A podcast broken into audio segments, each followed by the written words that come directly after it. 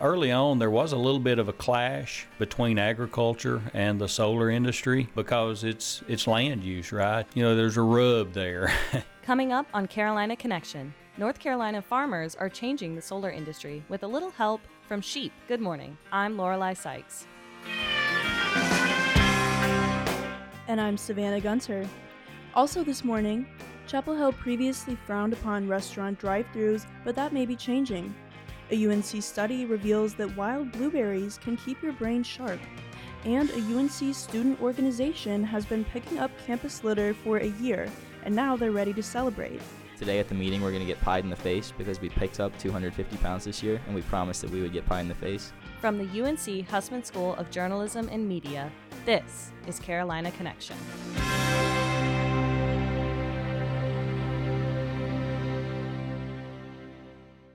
Thanks for joining us, and welcome to a special Earth Day edition of the program. In 1970, Wisconsin Senator Gaylord Nelson established the first Earth Day by protesting a lack of federal environmental protections. Now, decades later, there's still plenty to find in Chapel Hill and across the state that puts our Earth first. For instance, North Carolina has a growing number of solar farms, but many of these high tech power systems are built on traditional farmland. To bring animals back to those lands, farmers and others are embracing solar grazing, using sheep to mow solar farms to combine new technology with ancient practices. Sophie Mallinson reports. hey, Jane, I see you. Hello. Jane has dedicated her life to renewable energy. Oh, she was loud as a baby. Come here, Jane. She works long hours at this solar farm in Roxboro, rain or shine. She can be quite a handful at times. Jane is a sheep, and she's one of many that farmers like Johnny Rogers have raised for what's called solar grazing, using pasture animals to keep the grass short at solar farms. North Carolina now has more than 600 solar farms, large plots of land with long rows of glass panels. The sheep reduce the need for lawnmowers. Anytime you mow, you're you're using time, labor, fossil fuel. So uh, we're trying to maybe have a more regenerative approach with the grazing than just mowing alone would be. North Carolina is among the top 10 states for the growth of solar power, so solar grazing is growing too. Putting sheep on solar farms preserves an agricultural use for the land. Rogers says that's important in rural communities where solar farms often replace conventional farms. Early on, there was a little bit of a clash between agriculture and the solar industry because it's it's land use, right? So there is this kind of you know there's a rub there. Rogers raises other livestock too, but he says cattle are too big to graze around solar panels, and goats' climbing ambitions disqualify them, making the mild mannered sheep the most popular choice for solar grazing. And with that popularity comes an opportunity.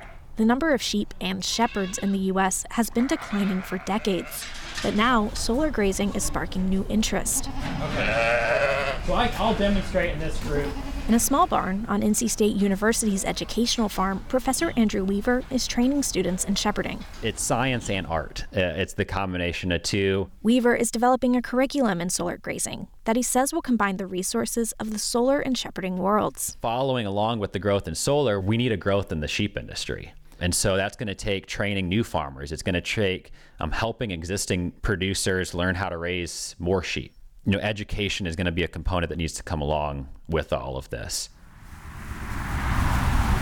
One of those newer farmers is Brock Phillips. He's the livestock director for Carolina Solar Services, which has more than 3,000 acres of solar farms and more than 500 sheep.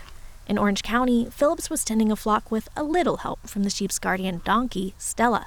She's very sweet, although she's much sweeter to everyone else than me. Phillips is a modern shepherd. Instead of a crook and cloak, he sports jeans and a baseball cap. He earned degrees to be a chemical engineer, but now I was always really interested in energy, and I get to work in ag, and I get to take my dog to work. Phillips says solar grazing can get more young people like him involved in farming. The cost of buying and operating conventional farms has gone up, so agriculture has become harder to break into. But solar grazing has a different business model, as farmers can keep their sheep on property they don't have to own. You can actually provide a service and get paid to do it. You can exist on 10 acres as a home farm, but then have access to tens, hundreds, if not thousands of acres of solar farms on which to grow your operation. And with North Carolina's plentiful sunshine and long growing season, Phillips predicts the state will be a proving ground for the traditional farming industry to play a role in a high tech, clean energy future. In Orange County, I'm Sophie Mallinson.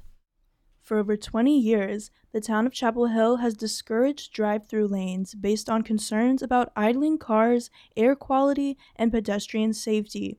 But now, the Dunkin' Donuts on East Franklin Street will be adding a drive through to their business. That comes after the town allowed drive throughs at Chick fil A and Starbucks. Kyle Turek reports. UNC junior Caitlin Patterson drove to Chick fil A Carraway Village after work just to use their drive through. Hey, how are you? I'm doing good. That's good. What's the name? Um, Caitlin, can I just get the spicy Southwest salad, please? All right. Chick fil A is one of the only fast food businesses in Chapel Hill that offers its customers a drive through option. Others include the Starbucks, also at Carraway Village, and the Cookout on South Elliott Road. Patterson said restaurants having a drive through makes them much more inclined to go there. Especially like being a college student, like if I'm busy and I don't want to spend all the time like going in to try to get food, um, just makes it a lot easier and quicker, especially if I am on a time crunch. Drive throughs have been a rare feature of Chapel Hill businesses over the past 20 years. Fast food restaurants have had a hard time getting approval for drive throughs based on a 1998 ordinance that barred new drive throughs from being built without first applying for a special use permit, which the town can deny. The only businesses that have received routine approval for drive throughs are banks and pharmacies. Mayor Pam Hemminger said the council has opposed drive through lanes in Chapel Hill largely based on environmental concerns. Chapel Hill and Carrboro and actually some of Orange County have been sort of not supporters of drive-throughs. They um, believe that the idling that cars do while in line while waiting contributes to air pollution. And as we're all trying to work on climate change and climate action, those are some of the things we're looking at. Given the town's recent opposition to drive throughs, the council's unanimous vote last month to approve the Dunkin' Donuts on East Franklin Street's installation of a drive through lane may have been surprising. Hemminger said in that case, the council's hands were tied. So that one was interesting because it was a very old special use permit that was already on the site. And when there's a special use permit that's being modified and not being completely redone, our options are limited up to what we can um, turn down, basically. And so it was interesting because it met the use table of what they had been approved for over 30 years ago on that site. Dunkin' opened in 2017 and didn't include a drive through despite already having approval for one. The building was instead designed to accommodate a pickup lane in the future so the developers could go through a more complex approval process and town council reviews. Hemminger said the council is still not totally on board with the idea. Council wasn't really excited about approving it, but we also didn't have options for disapproving it. We don't tend to approve new drive throughs in town, um, but we have to honor ones that were already approved under an original special use permit or development agreement. Chick fil A at Carraway Village was able to open a drive through for similar reasons. The land had been approved by a previous council to include three drive through businesses. Owner and operator Sammy Culberson said environmental concerns were not on his mind when he decided to bring a drive through to Chapel Hill. Our team historically averages about two minutes and two seconds per transaction. Go to a red light in Chapel Hill and you're there at least that long. So I don't think we're causing the average to go up. We are trying to get people in and out as quick as possible so they can hit the road. Chick fil A's front of house director Timothy Knott said their drive through allows for the best guest experience possible. It is necessary for like the fast food business. It's an everyday thing, you know. We try to wow the guests every day with our drive through. I don't think like emissions and stuff, I've, I've never really thought about that honestly, of, of as a negative to a drive through. Back in the car, Patterson said they understand both sides of the issue. I don't know, like drive throughs do have negative impacts on the environment, but sometimes accessibility wise, uh, they can create better options. So I think there's positives and negatives. They said they will continue to choose drive throughs while on the go as long as the option is available in town. In Chapel Hill, I'm Kyle Turek. It's that time of year when many people are eager to head outside and soak up some sun. But this spring, allergy season has come earlier than usual. Annie LeBaron has more. At this time of year, it's common to see UNC students relaxing on blankets spread out across the quad. However, the early onset of allergy season this spring has made it hard for some to enjoy the outdoors. Three undergraduate students, Kira Daly, William Malone, and Prithia Diga describe their allergies. I'm like on Zyrtec every day. The only thing I've noticed is that it's come earlier, and like you can probably tell by my voice, it's kind of hoarse. I haven't stopped to think why. I'm just suffering. According to UNC professor and climatologist Charles Konrad, there is a scientific explanation for the early onset of allergy season this year. Konrad says that the loblolly pine tree is a significant source of pollen during the spring in North Carolina. This bright yellow pollen is what you usually find covering the surface of your car. Konrad says that this year, trees like this one began to bloom in late February instead of late March. The growing season has increased a bit. I think it's maybe on the order of one to two weeks longer than it used to be. There's a lot of variability, but but maybe things blooming on average a week earlier. According to Konrad, carbon dioxide in the Earth's atmosphere has increased steadily over the years due to human activities like burning fossil fuels. As a result, plants can photosynthesize more efficiently and release more pollens in the air. Warmer weather also means plants can bloom much earlier than normal. Dr. Amika Sood at UNC's Allergy Clinic shares how this early allergy season has impacted patient outreach. We definitely had more patients reach out sooner this year in regards to their symptoms worsening. We've even seen more severity of symptoms this year compared to previous years. Things like sneezing, runny nose, congestion, postnasal drip. Dr. Sood provides patients with a pamphlet displaying options from so sinus rinse products to oral medications. Sign. So leaning forward over a sink um, and tilting your head to one side and squeezing. That squeezing will get the water out into the nostril, and the water should come out the opposite side. One of her patients, Taylor Cozy, takes Zyrtec oral medication and Flonase nasal spray daily. Lately, Cozy says she's provided recommendations to friends with worsening allergies. I've had more people asking me, hey, what medication should I take? Or like, oh, what allergist do you see? I, I really need to go see an allergist. While medication can help alleviate allergy symptoms, Dr. Sood is concerned about the long term impact of an extended allergy season on her patients' respiratory health. As allergy season continues in Chapel Hill, she says it's important for those suffering from allergies to seek medical intervention to alleviate their symptoms and improve their quality of life. In Chapel Hill, I'm Annie LeBaron.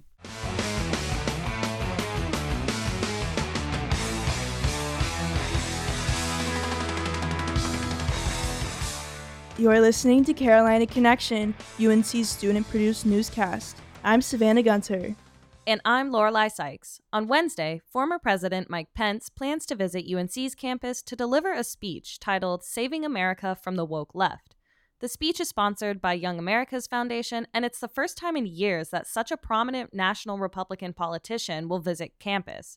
Here to chat with us about the visit is Professor Jason Roberts. Professor Roberts, thanks so much for joining us. It's my pleasure. Thanks for having me. What is your specialty here at UNC? I study American politics with a focus on American Congress and American national elections. Why is Mike Pence coming to campus? Well, I think the short answer is some group invited him here. He's also among the set of people who I think is considering running for president in 2024. And North Carolina is the kind of state that he would want to do well in, both in the primary and the general election, if he's going to be successful in that venture. Why would he want to do well in North Carolina? Well, it'd be hard for a Republican to win the presidency without winning North Carolina in the general election. And right now, the North Carolina primary is in March, I believe, which is an early early state in the voting. And so, doing well in this part of the country would would certainly help him. So he's like you mentioned, he's been talking about potentially running for president and plans to announce his plans in spring, like later in spring. So I do remember if when, uh, he's Representative potentially running for president, things got a why is he coming to speak Uh, on such a controversial fall, topic like Senator leftist wokeism rather than policy? Well, I'm not sure he would say those two things are, are entirely different. Uh, you know, the the wokeness on campus or the kind of policies that are taking place on campus is something that really animates a lot of the Republican voters that he would need to win over in a primary. And so when you look at policies on campus, such as affirmative action admissions, diversity, equity, inclusion, these are policy issues that people in the Republican Party label as wokeness, and these are the kinds of things that animate Republican voters. Okay, so do you think that this is advancing like the Republican voice here on campus? Like it's obviously a big moment for them, but do you think this specific topic of conversation is actually advancing the Republican Party or just causing conflict?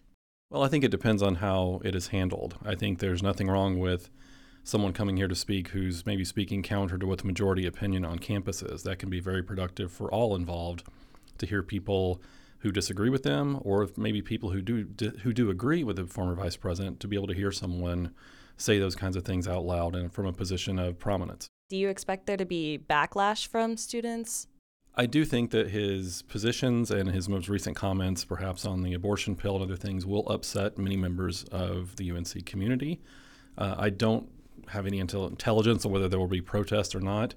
I hope if people decide to do that, they abide by the First Amendment and and that we don't have a, a, Stanford incident where we have students who are trying to shout down a speaker rather than respecting their right to speak while disagreeing with them. So I, you know, regardless of whether you agree with what the man was saying or not, that is uncivil behavior, potentially dangerous, and, and violates, I would argue, our, our values as a university and community. Professor Roberts, thank you so much for coming to speak with us today. It's always my pleasure. Thank you. That was political science professor Jason Roberts.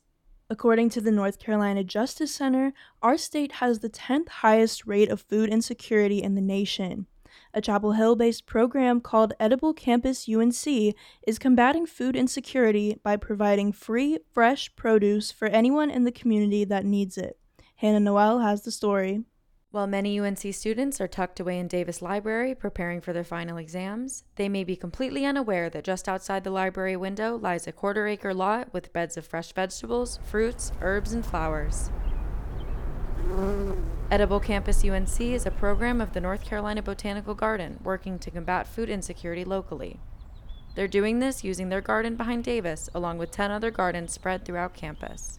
Kyle Parker, Edible Campus UNC's coordinator, says that feeding the community is especially poignant right now. Pre pandemic, college students were the fastest growing uh, food insecure population in the country, so I can only imagine that's been exacerbated since. In addition to maintaining their gardens of fresh produce, Edible Campus UNC emphasizes the importance of educating the community about gardening to try and end food insecurity from all angles by connecting the people with and helping them understand their food system. One way that they do this is through events, such as the ones during Earth Week this past week, including a cyanotype making class on Wednesday, run largely by Morgan Flint, one of the graduate student leaders for the organization.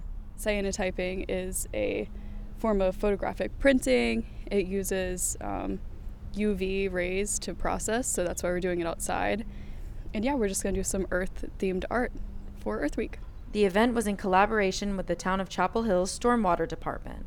Sammy Bauer, the Stormwater Department's education coordinator, also helped Flint run the event and educate participants about protecting local waterways. Most folks, if they think about storm drains at all, good on you if you do, uh, they assume that it goes to a wastewater treatment plant. And in Chapel Hill, North Carolina, that's not the case. If it is an older development, um, like much of UNC, a lot of the times that's going directly to a creek. So it is storm drain, pipe into a creek. Attendees were able to forage for flowers, leaves, sticks, and other vegetation in the garden to use for their artwork. One attendee, senior Ellen Garfinkel, was excited to both support the cause and have a new piece of artwork for her collection. Mostly here because my roommate works um, for the town with the um, stormwater initiative, but we're making cyanotypes by picking different plants around the garden. Um, thought it would be a good decoration for my room. Most everything grown at the Edible Campus Gardens is harvested by students, staff, and members of the community pretty quickly. But nothing goes to waste, and the team takes what has not been collected directly by community members to other organizations that help feed students and other locals. Where we find we have kind of an opportunity to donate is usually at the end of the season. When that happens, usually we partner with Carolina Cupboard, which is, is great to get to work with them. As for what they hope for the program going forward, I kind of like to conceptualize it like we could literally start from the seed, uh, like propagating the plants, growing the plants, uh, and then if we could kind of increase our cooking education a little bit, go all the way through, like kind of complete that whole circle is, is kind of my long term vision. And for what you can do this Earth Day to celebrate. If you're interested in plants, just jump right in. Come on outside, throw something in the ground, get, get some dirt underneath your fingernails. You'll, you'll be happier for it. In Chapel Hill, I'm Hannah Noel. A recent UNC study found that wild blueberries are healthier than we thought. Wild blueberries, as opposed to regular blueberries, improve brain processing speeds in participants who experienced cognitive decline. Sophia Basurto has the story. For six months, researcher Carol Cheatham conducted a clinical trial that revealed wild blueberries improve the speed of processing in elderly patients with mild cognitive decline. Wild blueberries are known to be a healthy food, but for Cheatham, an associate professor of psychology and neuroscience at Carolina's Nutrition Research Institute, the results were still surprising. I was surprised that the speed of processing mm-hmm. was improved so much in just six months. I mean, to bring it back to the level of people who had never experienced cognitive decline, that was interesting to me. People with cognitive decline feel a collection of symptoms relating to worsening memory or increasing confusion. You can't find words when you're trying to talk, forget people's names, you forget what you're saying mid sentence. In the study, people with the symptoms were able to reverse cognitive decline by eating two cups of wild blueberries a day. For some, that allowed them to start driving a car again in only six months. For this vast improvement, wild blueberries are essential. They can be found fresh in Maine and in some parts of Canada, and frozen in supermarkets elsewhere. Mary Ann Lila directs the NC State University Plants for Human Health Institute in Kannapolis. She says frozen berries are ideal. They're flash frozen right on the production line right after harvest. That absolutely captures every bit of the phytonutrient, phytochemical quality of the berry. Wild blueberries' unique phytochemical makeup is a result of adapting to the challenging conditions of Maine and the surrounding regions. These phytochemicals, which are plant compounds developed to protect against environmental stressors and pathogens, provide remarkable health benefits to humans. Cheatham says that she incorporates wild blueberries into her diet in multiple ways, one being smoothies. So I have a Ninja blender. I fill my solo cup. I fill that with blueberries every morning and pour orange juice over it and then just pour it up on the blender. Lila also has wild blueberry smoothies, but that isn't the only way she incorporates the blueberries into her diet. I love to uh, pour them out, defrost them just a little bit. Don't microwave them because that just zaps all the potency out of them. But just defrost them a little bit and then put them on top of salad. For those who don't incorporate wild blueberries into their diet and experience cognitive decline, Cheatham says that the speed of their progression depends on the individual and relies heavily on their diet. A poor diet is more likely to have a steep decline, while a medium bad diet is more likely to have a more drawn out decline. Additionally, a mild cognitive decline can be an initial indicator of dementia or Alzheimer's. But for two cups of wild blueberries a day, one can enjoy a nutritious snack while looking after their brain health. In Chapel Hill, I'm Sofia Basurto.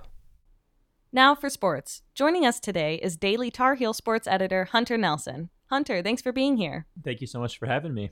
All right, so let's talk lacrosse first. Uh, the women's lacrosse team had their first loss at home since 2019. The number five North Carolina women's lacrosse team lost to number one Syracuse at Dorrance Field last Saturday in Chapel Hill.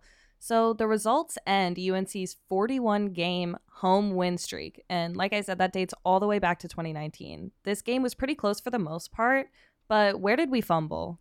I think really just the main point of emphasis for this game was the performance of Delaney Sweitzer for Syracuse in that she had 15 saves. She really shut it down for the orange back line. And UNC had its opportunities to pull ahead in this game, but when you're playing against a, a, hot goalkeeper like that who really has it going on, there really isn't much you could do in some cases like that. So I think this is just more a case of running into a better team. I think you obviously you mentioned that this was UNC's first home loss in, uh, like you said, dating back to 2019, but I think many people coming into this game probably expected Syracuse, the top team in the nation, to come out on top. So I think it really was just the combination of Syracuse, I guess, performing better this season and having a little bit more momentum than the Tar Heels um, when they did come to play at Dorrance Field. And I think ultimately that resulted in the outcome that we saw. Yeah, and it's the same for men's lacrosse right now, too. With 12 seconds remaining, Syracuse's Michael Leo scored for the number 18 Syracuse team to win a 15 to 14 neutral site victory over number 12 North Carolina.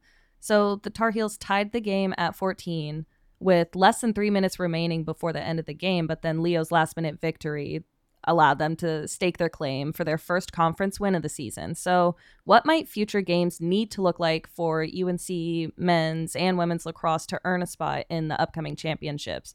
Because we're nearing May, the season's almost over. Yeah, no, I think as far as postseason outlook for both of the teams, I think the women's team might be in a little bit better of a position as of now. Um, I know coming in, they were, I believe, the number five team in the country, as you mentioned. Um, the men's team has a little bit more work to do. Um, I think you know the next two games of the season, the last two games, I should say, they play number two Notre Dame, who I guess will provide a quality resume booster if they are able to get one of those two wins uh, to really strengthen their place in the NCAA tournament field. But similar to the women's game, UNC had its chances and actually, I would say, dominated this game um, this past weekend against the Orange. In the first half, they had outshot the Orange 30 to 13. For the rest of the game, they won the ground ball battle 49 to 35. So, um, just one of those wacky neutral site games where uh, you know things didn't go their way, and it was really a game that I think they did need to win. Um, now losing four out of their last eight games, so they have a little bit of work to do to, I guess, clinch that spot or um, earn their bid in the NCAA tournament. But um, they have two ample opportunities to do that against the Fighting Irish. Thank you so much for coming on the show today. Thank you so much for having me. It was a pleasure to talk to you guys. That was Daily Tar Heel sports editor Hunter Nelson. Finally, this week, a group of students who have dubbed themselves the UNC Trash Force have spent the past year picking up litter across campus. Now, they're working to increase membership by helping other student organizations get involved in community service. Henry Taylor reports. Ready? Yep. that was hard. Outside of Caldwell Hall, three UNC students are pied in the face. This pieing isn't some sort of punishment. It is instead a reward for the members of UNC's Trash Force, an organization that has spent the past year banishing litter from campus. The first of three whipped cream targets is Andrew Matson, one of the organization's founders. We picked up 250 pounds this year, and we promised that we would get pie in the face. Actually, 250 pounds was only the group's goal. Over the past year, the Trash Force removed 270 pounds of litter from campus. Every other week, members gather to fill as many trash bags as they can. The club is a low stress way for students to get involved in their community. Yeah, and so you'll just show up, you'll walk around, pick up trash, and we usually try to make it a fun time. So the plan for today's meeting is we're going to split into groups. At the club uh, meeting on the evening of April 18th, Matson rallied um, the troops. And you're going to get three to four trash bags, and then gloves. We recommend you put a glove only on one hand so you still have a free hand to, you know, use that isn't contaminated. Senior Stephen Chesser, another of the three founders, gave the group advice on what to avoid. Don't pick up broken glass, anything that is super sharp, or any biohazards, or anything that is alive. If it's trash and won't hurt you, pick it up.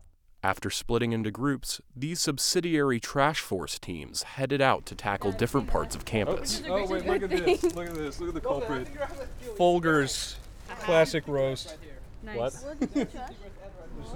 you don't have the eyes for trash, Logan. My trash eyes are working perfectly.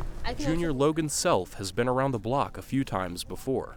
I've been friends with uh, the creators of Trash Force from the beginning. I was actually in one of their uh, one of their early Instagram posts about the pickup of the week. He says that the process is not only good for the community, but for the spirit as well. It's actually pretty relaxing. I like to just take a little walk around in the afternoon and sort of take a load off while I pick up some trash. It's pretty nice. Self's group included senior Helona Dantes, junior Joy Harrison, and second year Reed Fu. While on patrol, they managed to find lots to clean up. I found a PVC pipe filled with dirt. Good. Oh, good job. Wait, nice. okay, that's no, that's heavy. So no, that's not heavy. Matson says that as long as the that's force keeps enough. up the hard work, he hopes that they can surpass What's last year's total trash weight. I mean, we're gonna try to go for 500. The club's getting a lot bigger. Next year, we're going for 500. Uh, hopefully, we pass that. At this latest meeting, the trash force collected 20 pounds in over one hour. All that stands between them and their goals is a couple hundred more pounds of garbage. As they see it, every pound gathered is one step closer to a clean campus for all. In Chapel Hill, I'm Henry Taylor.